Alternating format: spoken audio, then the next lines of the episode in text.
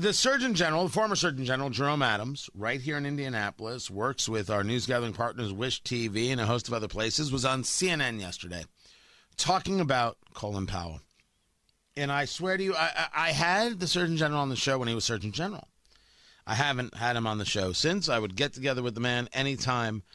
I have no idea what he's saying here, except if if I were to give it my very very best, I would say what he is engaged in is such absolute nonsense that I question whether he should take some time off. Now, maybe I heard it wrong.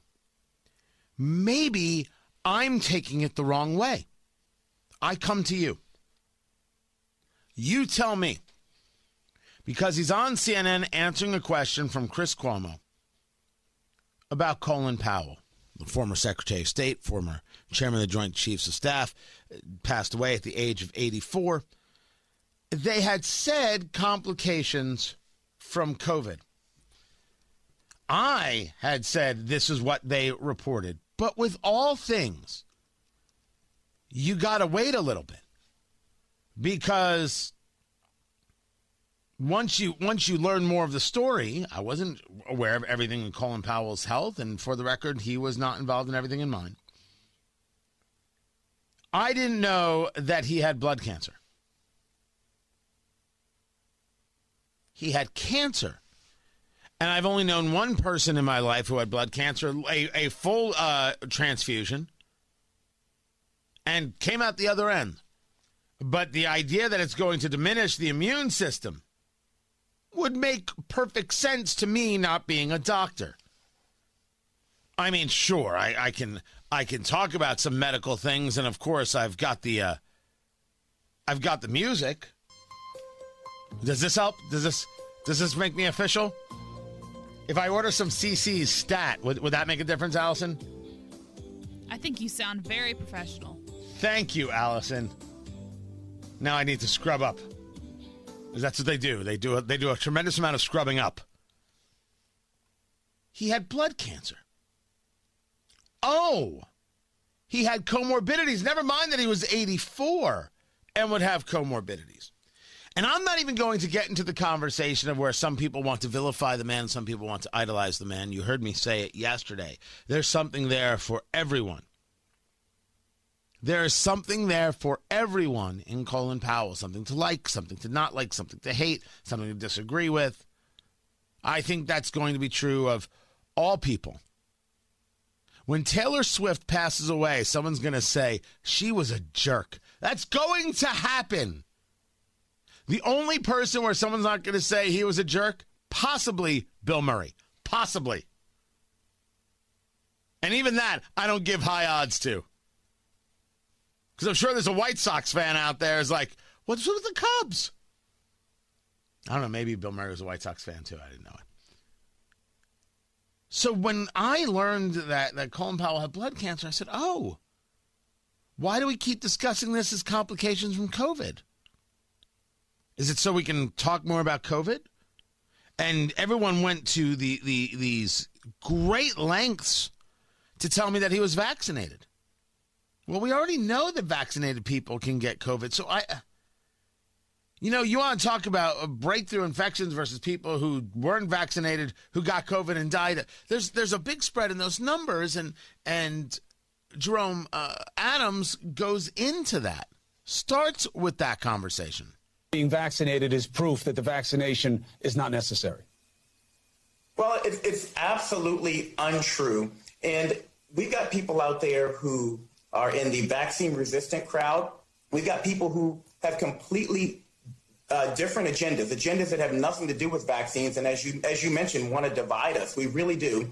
But we've got a lot of people out there who are just prone to, uh, to to react to misinformation, who just need the correct facts. And so, to those people out there, to those of you in the movable middle, I want you to know that there have been 7,000 breakthrough deaths since people have been fully vaccinated, starting in about January of this year.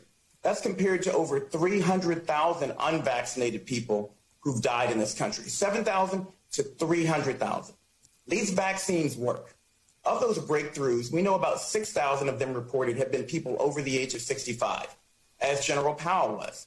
We know a dis- now so we're clear, I don't think he's engaged in anything that isn't a factual conversation to this point. If you have people who are unvaccinated versus people who are vaccinated, remember, I'm not an anti vax guy. I think it does reduce symptoms if you should have COVID. Nothing stops COVID, though. I've said this a million times. The vaccine doesn't. There's nothing that we have seen that shows that it lessens a viral load, although people want to believe it and certainly have faith in that theory. I haven't seen any data on that. Like a mask doesn't stop COVID because we don't wear them properly. And even in the case that we wear them properly, it doesn't stop COVID to some strong level. You have to be wearing an N95 mask, and if you're wearing an N95 mask, you can't even breathe. But then Jerome Adams, the former Surgeon General, does this proportionate number of them have been people with comorbidities, as General Powell had. So he was someone who was primed for a breakthrough infection, and he's someone who did what he was supposed to do. He got vaccinated, but he proves that we can't just say we're only going to protect the vulnerable. We're only going to worry about those people getting vaccinated, and everyone else doesn't matter. We all matter, and the fact is that General Powell died because we didn't take the proper measures to lower spread in this country. We didn't do everything that we could. And there are just some people out there that can do everything right, but they're still going to be uh, in, in jeopardy if we can. Hold on a second. Colin Powell is dead because of the rest of us didn't do our job?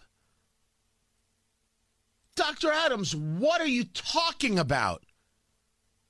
That got said on national television, and no one said, wait a second, what? We didn't do all that we could. I want you to hear it again. I couldn't believe it.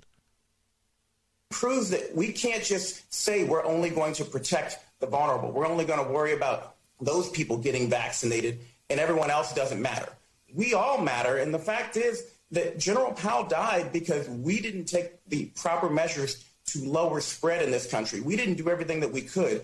And there are just some people out there that can do everything right, but they're still going to be uh, in, jeopardy if we continue to let this virus run unabated. And that is why herd immunity is so important. That's why.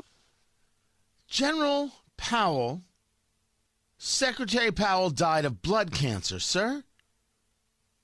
We're at fault?